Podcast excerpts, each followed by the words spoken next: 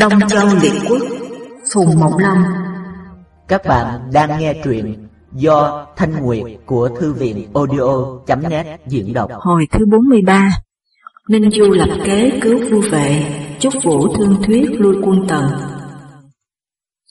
Chu Tương Vương nhận lễ tiểu kiến xong thì lên đường trở về Lạc Dương.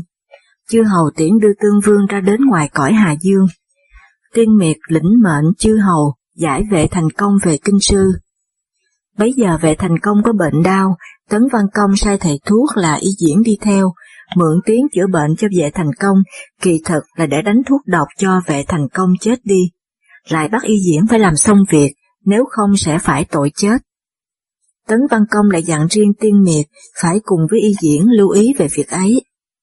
Chu Tương Vương về rồi, Tấn Văn Công bảo các vua chư hầu rằng, tôi phụng mệnh thiên tử, được giữ quyền chinh phạt, nay người nước hứa một lòng theo sở, không thần phục nhà Chu.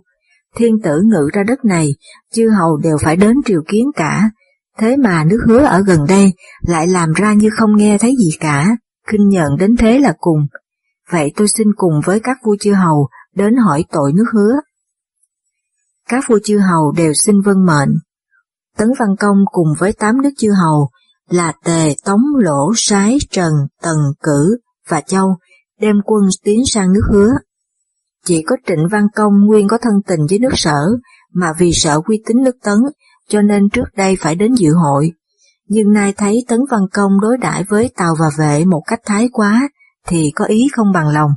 Nghĩ thầm rằng, khi vua nước Tấn còn đi trốn, nước ta đây thất lễ với hắn, chắc hắn cũng không quên được cái thù ấy. Xem như hắn đối đãi với vua Tàu và vua Vệ thì biết, chi bằng ta cứ tư thông với sở, phòng khi hoạn nạn ta có chỗ mà lui chân. Quan tượng thư nước trịnh là Thúc Thiêm, thấy trịnh văn công trù trừ, có ý muốn phản bội nước Tấn, thì can rằng, vua Tấn đã cho ta giảng hòa, đó là một điều may cho ta, chúa công chớ nên nước đôi, nếu nước đôi thì tất có tai vạ. Trịnh Văn Công không nghe, cho người phao tin rằng trong nước có bệnh dịch, rồi lấy cớ là phải về làm lễ kỳ an mà cáo từ Tấn Văn Công để về trước lại sai người sang báo tin với sở rằng vua Tấn ghét nước hứa thần phụ quý quốc, sắp đem quân chư hầu đánh đánh, nước tôi sợ quy quý quốc không dám đem quân đi theo các nước, xin nói để quý quốc biết. Người nước hứa nghe tin các nước đến đánh cũng sai người cáo cấp với sở thành vương. Sở thành vương nói, quân ta mới thua không nên sinh sự với tấn vội, đợi khi nào nước tấn chán việc chinh chiến, bấy giờ ta sẽ cùng tấn giảng hòa. Thế là sở không đem quân cứu hứa, chư hầu đem quân vây chặt đất Vĩnh Dương, kinh thành nước hứa.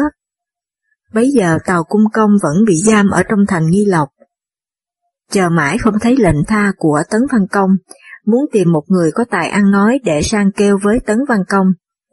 Có một viên quan nhỏ là Hầu Nhu xin đi, và xin mang theo nhiều lễ vật quý giá. Tàu cung công cho đi. Hầu Nhu nghe tin các nước họp ở nước hứa, mới đi tắt đến đất Vĩnh Dương, xin vào ý kiến Tấn Văn Công. Lúc bấy giờ Tấn Văn Công dân khi hành quân nhọc mệt, bị bệnh cảm hàn, đêm nằm mộng thấy một con ma đội mũ mặc áo, kêu với Tấn Văn Công xin cho bữa ăn. Tấn Văn Công quát to lên một tiếng thì con ma ấy lui ra. Từ đó bệnh Tấn Văn Công mỗi ngày một nặng, chỉ nằm mà không dậy được. Định triệu quan thải bốc là quách yến vào để bói một quẻ. Hầu Nhu biết vậy, mới đem một xe vàng lụa đưa cho Quách Yến, và kể hết sự tình, nhờ Quách Yến mượn lời quỷ thần mà xin hộ cho Tào. Quách Yến nhận lời, khi vào ý kiến Tấn Văn Công, bói được quẻ thiên trạch. Tấn Văn Công hỏi, quẻ này tốt xấu thế nào? Quách Yến nói, cứ như quẻ này thì tất có những vị quỷ thần không ai cúng tế mà đến kêu với chúa công xin tha tội cho. Tấn Văn Công nói, Việc cúng tế quỷ thần ta không ngăn cấm bao giờ, và quỷ thần còn có tội gì mà phải xin tha. Quách Yến nói, cứ như tôi thiển nghĩ thì hoặc giả là nước Tàu chăng? Chúa Công đã ngỏ lời phục hưng nước Tàu và nước vệ, nay nước vệ đã được phục quốc rồi, mà nước Tàu chưa được phục quốc, vậy nên tổ nước Tàu báo mộng mà kêu với Chúa Công đấy. Tấn Văn Công nghe nói bỗng thấy trong người khoan khoái, bệnh nhẹ đi đến nữa, bèn sai người đi ngũ lộc, truyền lệnh cho Tàu Cung Công được trở về nước Tàu, và những ruộng đất của nước Tàu đã đem cho nước Tống đều trả lại cả. Tàu Cung Công mừng rỡ khôn xiết, lập tức đến thẳng đất Vĩnh Dương để tạ ơn Tấn Văn Công, rồi cùng với các nước chư hầu vay nước hứa. Tấn Văn Công dần dần khỏi bệnh. Hứa Hy Công thấy nước sở không đem quân đến cứu, mới mở cửa thành xin hàng. Tấn Văn Công cùng các vua chư hầu đều rút quân về nước.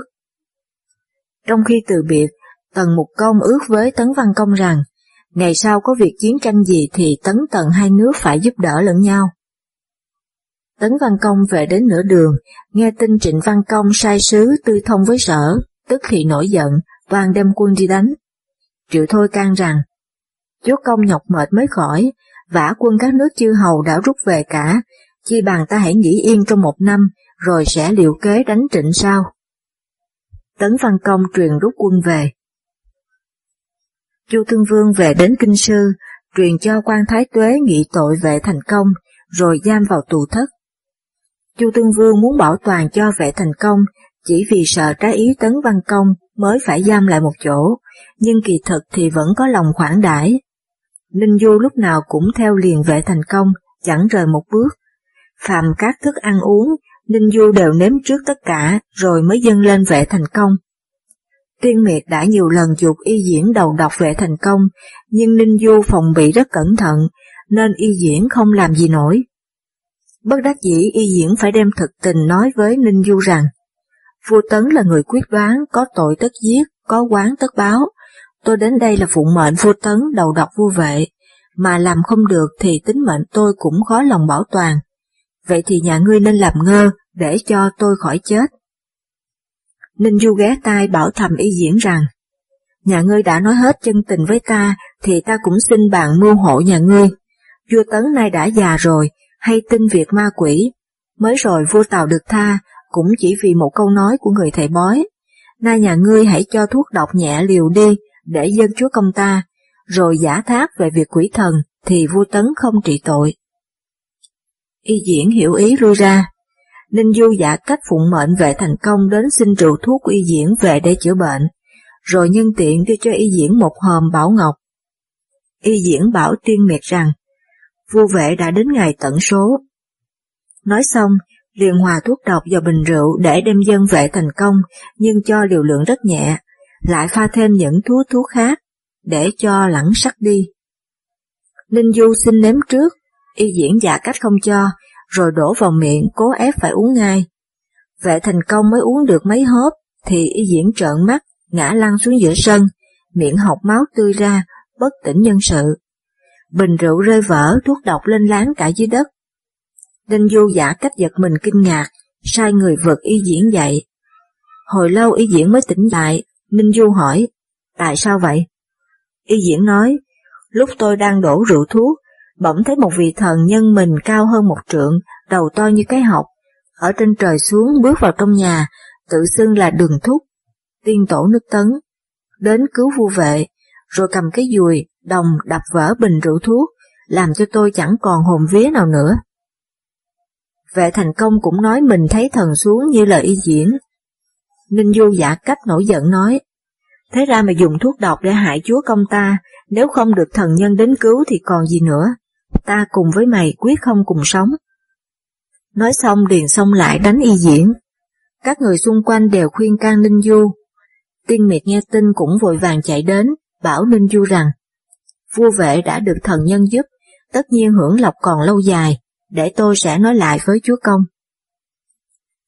Vệ thành công dẫu cuốn phải thuốc độc nhưng thuốc làm rất nhẹ, bởi vậy chỉ ốm qua loa rồi lại khỏi ngay. Tiên Miệt cùng với y diễn về nước Tấn đem việc ấy nói với Tấn Văn Công. Tấn Văn Công tin là chuyện thật, liền tha y diễn mà không trị tội. Lỗ Hy Công nguyên là thân thuộc với vệ, nghe tin y diễn dân thuốc độc mà vệ thành công không chết, Tấn Văn Công lại không trị tội y diễn, mới hỏi Tăng Tung Thần rằng, vua vệ có thể về nước được không? Tăng Tung Thần nói, về được. Lỗ Hy Công nói, tại sao mà biết? Tăng Tôn Thần nói, vua Tấn trị tội vua vệ không dùng hành pháp, mà lại sai y diễn đánh thuốc độc. Y diễn làm không xong việc mà vua Tấn không dám giết y diễn, thế là vẫn sợ cái tiếng giết vua vệ. vua vệ đã không chết lần này, thì lẽ nào lại chết già đời ở đất nhà Chu được? Nay chúa công làm ơn xin vua tấn tha cho vua vệ, thì khi vua vệ được về nước rồi, tất càng thêm thân tình với nước lỗ ta. Các nước chư hầu, ai mà không phải phục cái cao nghĩa ấy. Lỗ Hy Công bằng lòng, liền sai tăng tung thần đem 10 đôi bạch bích vào dân Chu Tương Vương để xin hộ cho vua vệ. Chu Tương Vương nói, việc ấy là tự ý tấn hầu, nếu tấn hầu bằng lòng thì chẳng có ghét gì vệ hầu. Tăng Tung Thần nói, chúa công tôi cũng muốn sai tôi sang nói với tấn hầu, nhưng nếu không bẩm mệnh thiên tử trước thì tôi không dám đi. Chu Tương Vương nhận ngọc bạch bích, tỏ là có ý thuận cho. Tăng tôn Thần lại sang nước Tấn, vào ý kiến Tấn Văn Công, cũng dân mười đôi bạch mạch, mà nói với Tấn Văn Công rằng, Chúa công tôi với vệ hầu là tình thân thuộc, vệ hầu có tội thì chúa công tôi không được yên lòng. Nay nhà vua đã tha tội cho tàu hầu, vậy chúa công tôi cũng xin đem lễ mọn này mà chuộc tội cho vệ. Tấn Văn Công nói, Vệ hầu hiện nay ở kinh sư nhà Chu, việc này phải bẩm mệnh thiên tử chứ ta không dám tự chuyên. Trang Tung Thần nói, nhà vua thay quyền thiên tử để ra hiệu lệnh cho chư hầu, nếu nhà vua bằng lòng tha tội cho vệ hầu thì có khác gì mệnh lệnh của thiên tử. Tiên Miệt nói với Tấn Văn Công rằng, chúa công vì nước lỗ mà tha cho vua vệ, thì hai nước lỗ vệ cùng thần phục chúa công, còn gì hay hơn nữa. Tấn Văn Công thuận cho, liền sai tiên miệt cùng với Tăng Tung Thần sang tâu với Chu Tương Vương, rồi tha cho vệ thành công về. Bấy giờ Nguyên Huyền đã lập công tử Hà lên làm vua nước vệ, sửa sang thành quách, canh giữ rất nghiêm mật. Vệ thành công sợ khi mình về nước, tất nhiên Nguyên Huyền không cho vào, mới bàn mưu với Ninh Du. Ninh Du nói, tôi nghe Chu Chuyên giả cận khi trước có công phù lập công tử Hà, mà xin làm quan khanh không được, bởi vậy trong lòng quán giận. Nay ta nên kết giao với hai người ấy để làm nội ứng. Tôi có quen thân với một người, tên gọi không đạt, người ấy có tài kinh luân, cũng có quen biết Chu Chuyên và giả cận. Bây giờ nếu bảo không đạt phân mệnh chúa công, hẹn cho Chu Chuyên và giả cận làm chức công khanh, để sai hai người ấy giết Nguyên Huyền, thì chẳng còn sợ ai nữa. Vệ thành công nói, nhà ngươi vì ta mà mua việc ấy, nếu thành việc ta có tiếc gì một chức công khanh. Ninh Du liền sai người tâm phúc phao tin là vệ thành công đã được tha tội, nhưng không mặt mũi nào mà về nước, vì vậy sắp sửa đi tránh nữa ở nước sở. Rồi đem tờ thú thư của vệ thành công đưa cho không đạt, để làm tin, và bảo không đạt mặc kết với Chu Chuyên và Giả Cận. Chu Chuyên và Giả Cận bàn nhau rằng, Nguyên Huyền đêm nào cũng đi tuần ở trên mặt thành, nếu ta phục binh mà giết chết đi, rồi kéo vào trong cung, giết nốt công tử Hà, rồi đón chúa công, như thế tức là hai ta có công to lắm. Nói xong hai người đều cho quân phục sẵn, để đến đêm thì khởi sự. Đêm hôm ấy, Nguyên Huyền đi tuần tới cửa đông, trông thấy Chu Chuyên và Giả Cận đi đến, bèn giật mình kinh sợ mà hỏi rằng, hai ngài đến đây có việc gì? Chu Chuyên nói, tôi nghe người ngoài đồn rằng vua cũ ta đã về nước, sắp sửa tới đây, đại phu lại không biết hay sao? Nguyên Huyền ngạc nhiên mà nói rằng, tin đồn ấy từ đâu lại? Giả cận nói, tôi nghe Ninh Du có cho người vào thành, ước với các quan triều thần đi đón, đại phu tính thế nào? Nguyên Huyền nói, đó là lời nói bậy ta chớ nên tin, vả ngôi vua đã nhất định rồi, lẽ nào lại còn đón vua cũ? Chu Chuyên nói, đại phu tay cầm quyền nước nên phải trong xa muôn dặm, việc lớn như thế mà không biết người ta còn dùng ngài làm gì. Giả cận bèn nắm lấy hai tay Nguyên Huyền, Nguyên Huyền vùng vàng chống cự lại. Chu Chuyên cầm dao quát to một tiếng chém vào đầu Nguyên Huyền. Phục binh bốn mặt đổ đến, những quân sĩ đi theo Nguyên Huyền đều bỏ chạy tán loạn. Chu Chuyên và Giả Cận đem quân đi diễu ở ngoài đường, reo rầm lên rằng, vua vệ đã đem quân tề và quân sở về, đóng tại ngoài thành rồi, nhân dân trong nước đâu ở yên đấy, không được náo động.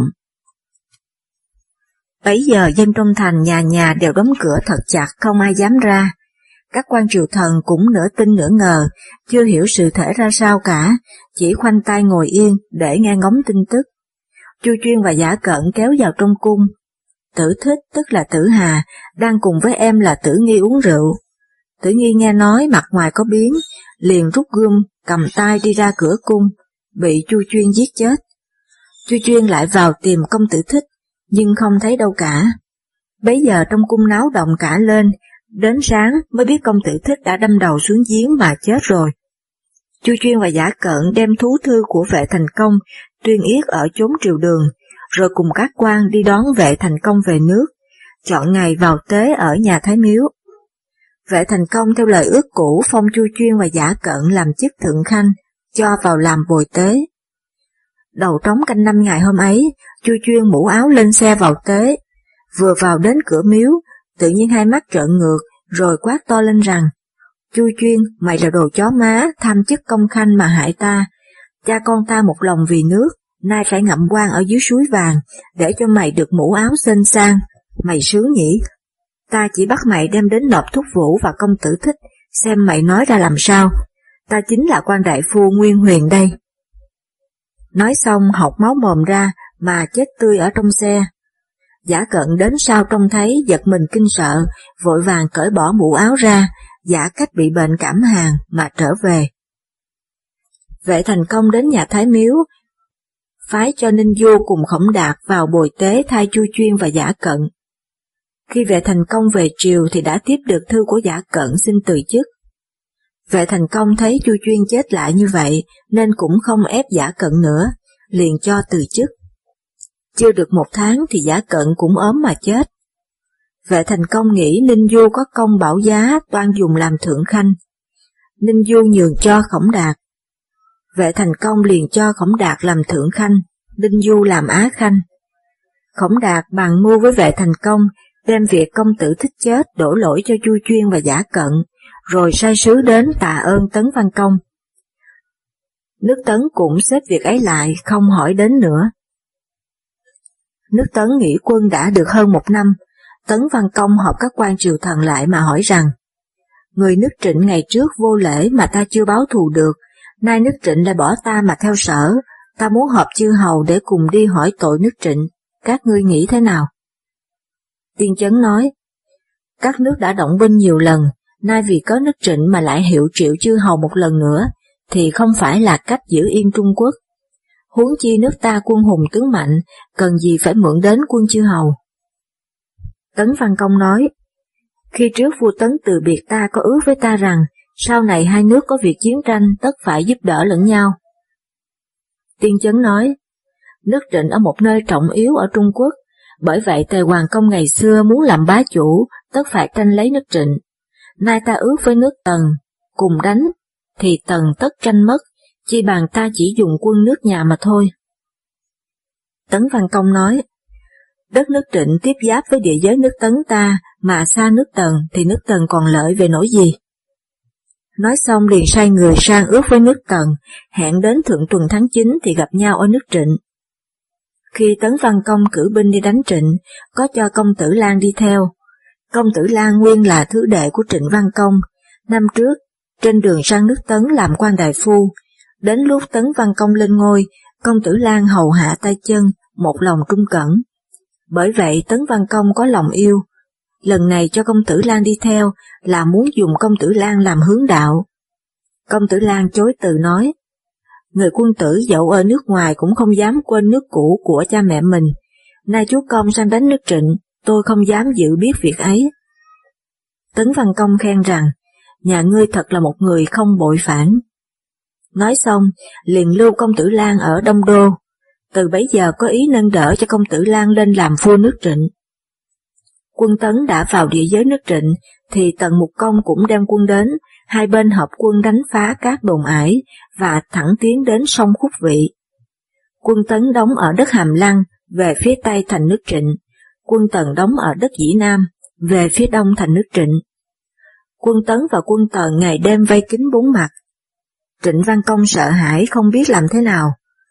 Đại phu là Thúc Khiêm nói với Trịnh Văn Công rằng, Tần Tấn hợp sức nhau thì thế mạnh lắm, ta không thể chống nổi. Nhưng nếu được một người có tài biện bác nói với vua Tần, khiến cho nước Tần lui quân, thì nước Tấn thế cô, ta chẳng sợ gì nữa. Trịnh Văn Công nói, ai có thể ra nói với vua Tần được? Thúc Thiêm nói, giật chi hồ có thể dùng được. Trịnh Văn Công liền sai giật chi hồ, giật chi hồ nói, việc ấy tôi không thể đương nổi, tôi xin cử một người để thay tôi. Người ấy có tài ứng đối, lôi cuốn người ta như dòng sông, nhưng nay đã già rồi, nếu chúa công phong chức cho, khiến ra nói với vua Tần, thì chắc là vua Tần phải nghe. Trịnh Văn Công hỏi, người nào vậy? Giật Chi Hồ nói, người ấy ở đất Khảo Thành tên gọi Trúc Vũ, năm nay đã ngoại 70 tuổi, ba đời vẫn làm chức ngự chính, xin chúa công trọng đãi mà sai đi thì tất được việc. Trịnh Văn Công liền triệu Trúc Vũ vào triều, khi Trúc Vũ vào thì tóc bạc lưng còng chân đi lẫy bẫy, các quan trông thấy ai cũng phải cười thầm. Trúc Vũ sụp lại, Trịnh Văn Công mà nói rằng, chẳng hay chúa công triệu lão thần có việc gì. Trịnh Văn Công nói, giật chi hồ nói nhà ngươi có tài biển bác hơn người, ta muốn phiền nhà ngươi ra nói với vua Tần, nếu vua Tần chịu đưa quân thì ta sẽ trọng dụng nhà ngươi. Trúc Vũ sụp lại hai lại mà chối từ rằng, tôi sức hèn tài mọn, đang lúc trai trẻ còn chẳng làm nên việc gì, nay đã già yếu gân sức mỏi mệt, động cất tiếng nói thì lại ho hen, vậy tôi nói với vua Tần sao được. Trịnh Văn Công nói, để cho nhà ngươi già mà không được dùng ấy là cái lỗi của ta đó, nay ta phong cho nhà ngươi làm chức á khanh, nhà ngươi cố đi giúp ta. Giật chi hồ đứng bên cạnh lại nói thêm vào rằng, đại trưởng phu già mà không đắc dụng chẳng qua cũng là số mệnh, nay chúa công đã biết đến tiên sinh mà dùng, tiên sinh chớ nên từ chối. Chúc Vũ mới nhận lời. Bây giờ quân Tần và quân Tấn vây trịnh gấp lắm. Đêm hôm ấy Chúc Vũ sai kẻ tráng sĩ dòng dây trên thành xuống cửa đông, rồi đi thẳng đến dinh quân Tần. Quân Tần không cho vào, Chúc Vũ đứng ngoài cửa dinh khóc rầm lên. Quân Tần bắt đem vào nộp Tần Mục Công. Tần Mục Công hỏi, nhà ngươi là người ở đâu? Chúc Vũ nói, lão thần là quan đại phu nước trịnh, tên gọi Chúc Vũ. Tần Mục Công nói, vì việc gì mà nhà ngươi khóc? Chúc Vũ nói, tôi khóc là vì nước trịnh sắp mất. Tần Mục Công nói, nước trịnh sắp mất, sao nhà ngươi lại đến khóc ở cửa dinh ta? Chúc Vũ nói, lão thần khóc nước trịnh và khóc cả nước tần nhân thể. Nước trịnh mất chẳng đáng tiếc, chỉ đáng tiếc cho nước tần. Tần Mục Công nổi giận mà mắng rằng, nước ta có điều gì đáng tiếc, nhà ngươi nói không hợp lý thì ta chém đầu đó. Chú vũ nét mặt không sợ hãi gì cả, ung dung đáp rằng, tấn tần hợp sức mà đánh trịnh, thì trịnh tất phải mất, không đợi nói nữa. Trịnh mất mà có ích được cho tần thì cái hạ thần còn dám nói gì, nhưng chẳng những không có ích mà lại còn có hại, thì sao nhà vua lại chịu nhọc quân tống của để giúp việc cho người khác như vậy? Tần Mục Công nói, chẳng những không ít mà lại có hại là nghĩa thế nào? Chúc Vũ nói, nước Trịnh ở phía đông nước Tấn, nước Tần ở phía tây nước Tấn, đông tây cách nhau kể hàng nghìn dặm. Nước Tần có thể vượt qua nước Tấn, nước Chu mà chiếm được nước Trịnh hay không? Nước Trịnh mất thì địa giới nước Trịnh thuộc về nước Tấn, chứ nước Tần có được gì? Tần Tấn giáp giới với nhau, thế lực vẫn ngang nhau. Nếu nước Tấn mỗi ngày một cường thịnh thì nước Tần tất mỗi ngày một suy yếu. Mở đất cho người ta mà làm cho nước mình suy yếu đi. Tôi thiết tưởng bậc trí giả có đâu lại làm như thế. Vả Tấn Huệ Công ngày xưa hẹn biếu nhà vua Năm Thành, khi đã về nước rồi thì lại bội ước. Điều đó nhà vua cũng đã biết. Nhà vua làm ơn cho Tấn đã mấy đời mà có thấy Tấn giả ơn chút nào không? Vua Tấn từ khi về nước, luyện binh tuyển tướng, chỉ chăm về việc đi chiếm đất nước ngoài. Ngày nay mở đất ở phía đông, đã làm mất nước trịnh rồi. Ngày khác muốn mở đất ở phía tây, thì cái tai vạ ấy tất phải đến nước tần chịu. Chúa Công lại không rõ việc nước ngu và nước quắc ngày xưa hay sao? Nước tấn mượn đường nước ngu để diệt nước quát khi đã diệt được quát rồi thì lại quay về mà đánh ngu. Vua ngu dại dột mà giúp tấn, đến nỗi mất nước. Điều ấy không có gì là đáng tin cậy, mà nước tấn lập kế để giáng chúa công, thì cái kế ấy lại khó mà lường được. Chúa công là bậc trí giả mà mắc mưu tấn như thế, cho nên tôi bảo là không những vô ích, mà còn có hại, và sẽ dĩ tôi khóc ở đây cũng là vì thế. Tần Mục Công lắng nghe hồi lâu, đổi hẳn sắc mặt, chốc chốc lại gật đầu rồi nói rằng, Đại Phu nói phải lắm. Bách Lý Hề nói với Tần Mục Công rằng, Chúc Vũ là một biện sĩ, chỉ muốn cho ta bất hòa với Tấn. Đó thôi, chúa công chớ nên nghe. Chúc Vũ nói, nếu chúa công giải vây cho nước tôi thì nước tôi xin lập điều ước, bỏ sở để hàng tầng. Khi nào nước tần có việc ở phía đông thì nước tôi xin cung cấp vật dụng, như là một phủ ngoài của nước tần vậy.